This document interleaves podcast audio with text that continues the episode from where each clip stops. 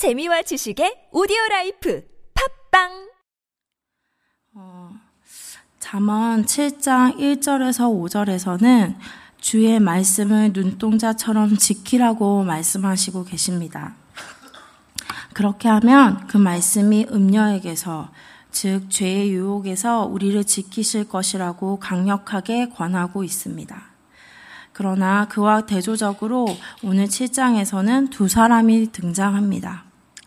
한 사람은 7절에 나오는 어리석은 자 중에 젊은이 가운데의 한 지혜 없는 자입니다. 여기서 어리석다는 것을 원어로는 파타라고 하는데 어, 그 뜻은 열려진이라고 합니다. 즉 생각이 단순해서 어, 외부의 유혹에 대해 그 마음이 무방비한 상태로 열, 열어놓아서 쉽게 속아 넘어가는 자를 오늘 어리석다라고 말합니다. 또 여기서 지혜 없는 자라고 하는데 이 지혜는 레브라는 말로 마음이라는 뜻입니다. 즉 지혜 없는 자라 함은 마음이 결핍된 혹은 부족하다는 뜻으로 정욕의 눈이 멀어 이성을 상실한 상태를 말하고 있습니다. 다른 한 사람은 어리석은 자가 8절에 스스로 음녀의 골목으로 들어가 그곳에서 만난 간교한 여인을 말합니다. 어, 그 여인은 10절에 보면 기생의 옷을 입은 간교한 여인이라고 말합니다. 겉은 창녀의 모습이고 내면은 마, 내면의 마음은 교활한 여인이라는 뜻입니다. 이 여인이 모퉁이마다 서서 어리석은 젊은 자를 기다렸다가 그에게 입맞추며 그를 정욕으로 유혹하고 있습니다. 오늘의 본문 7장 14절에서 20절은 음녀가 어떻게 어리석은 자, 즉 말씀을 떠나 정욕대로 사는 자를 유혹하고 파멸하는지에 대해서 자세히 설명하고 있습니다. 14절을 보시면 음녀가 내가 화목제를 드려 서원한 것을 오늘 갚았노라라고 합니다. 화목제는 하나님과 화목을 이룬다는 의미로 드려, 이룬다는 의미로 드려지는 제사입니다. 그리고 화목제물로 바쳐진 제물의 나머지는 제사장과 예배자들이 나누어 갖는다는 점에서 친교의 제사이기도 합니다. 어, 여인이 자신이 화목제물을 드려서 서원한 것을 다 드림으로써 하나님과 관계, 사람과의 관계를 다 회복하였다고 스스로 말하고 있습니다. 그러므로 자신은 하나님 앞에서 아무 거리낌 없는 자라는 것을 이것을 통해서 어, 확인해 주고 있습니다.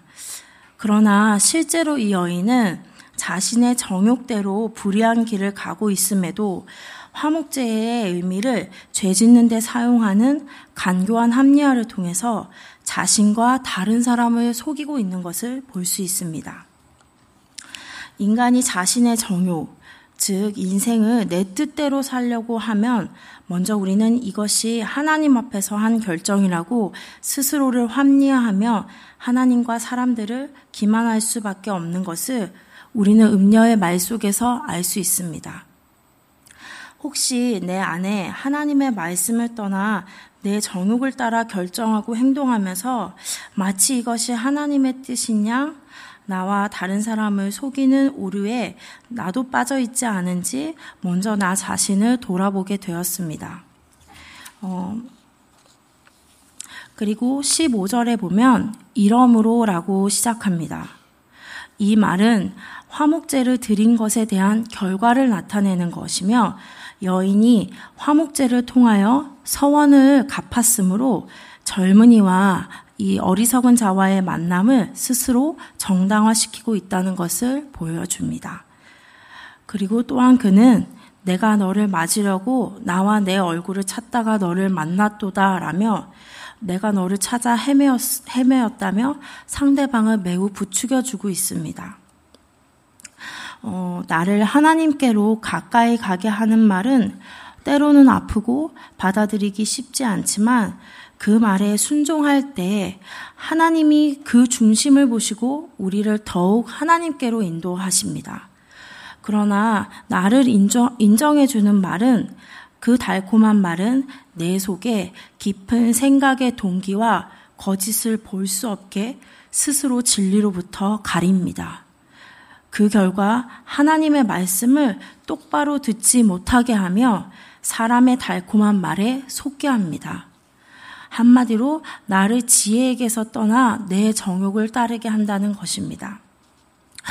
여러분이 지금 듣고 있는 말이 어떤 말인지, 나를 하나님의 길로 인도하게 하는 말씀인지 아니면 사람의 위로인지 우리가 살펴봐야 할 것입니다. 만약 사람의 위로와 내 욕심과 정욕을 합리화하는 소리를 듣고 그 길을 가고 있다면 오늘 이 말씀 앞에서 돌이키며 나를 하나님과 멀게 하는 음녀의 소리와 끊어지는 결단의 시간이 되기를 바랍니다. 어, 16절과 18절에는 16절과 18절에서 음녀는 온갖 사치스러운, 사치스러운 장식과 어, 값비싼 향료로 향료와 쾌락으로 감각적인 유혹을 하고 있습니다. 육체적인 욕망의 삶을 기쁨으로 삶은 음녀의 모습을 여실히 보여주고 있는 것입니다. 그러면서 19절과 20절의 여인이 말하기를 그의 남편은 집을 떠나 멀리 갔기 때문에 보름이 되어서야 돌아오니 걱정하지 말라고 젊은이를 안심시킵니다. 자기 정욕의 눈이 멀어 죄에 끌려갈 때라도 인간은 양심이 있어 불안함이 있습니다. 음녀가 그것을 미리 알고 매우 치밀하게 그의 불안을 잠재우는 것입니다. 왜냐하면 음녀의 목적은 젊은이로 하여금 어, 우리로 하여금 죄를 지어 사망으로 이끌려는 것이기 때문입니다. 어, 정욕에 이끌려 자는 사의 최, 자의 최후는 어, 7장 23절에 필경은 화살이 그 간을 뚫게 되리라 새가 빨리 그물로 들어가되 그의 생명을 잃어버릴 줄을 알지 못함과 같으니라라고 말합니다. 화살에 가, 간이 뚫려 죽게 돼도 어, 새가 스스로 그물에 걸려 죽게 돼도 스스로는 자기가 죽는지 알 수 없는 비참한 결과에 이르게 된다고 안타깝게 경고하고 있는 것입니다. 이것이 바로 오늘 마음의 우리의 마음의 마음을 말씀 앞에서 지키지 않는 자의 최후입니다. 아마 시작은 호기심이거나 별 생각 없는 작은 행동이었을지도 모릅니다. 그러나 오늘의 말씀은 내 육체와 마음이 원하는 대로 살 때 거기서부터 죄의 유혹이 시작된다고 경고하고 계시는 것입니다. 깨어서 마음을 살피고 내 생각과 동기를 샅샅이 뒤져서 말씀으로 고치지 않으면 오늘도 나는 나를 이길 힘이 없습니다. 말씀으로 내 생각과 감정과 모든 의지를 고정해야 합니다. 그렇게 할때 붙잡은 하나님의 말씀이 음녀의 유혹에서 우리를 지켜낼 것입니다. 음, 어, 아무 생각 없이 되는 대로 오늘 하루를 사는 것, 또한 내가 편한 대로 여태까지 살았던 습관대로 산다는 것, 어, 그것이 나를 만족하게 하는 자유를 누리게 하는 것이 아니라 오히려 주님과 더욱 멀어지게 하려는 음녀의 유혹이라는 것을 이제는 기억해야 합니다. 어, 우리가 말씀대로 살고자 할때 어, 여러 가지 복잡한 싸움이 우리 내면 안에서는 일어납니다.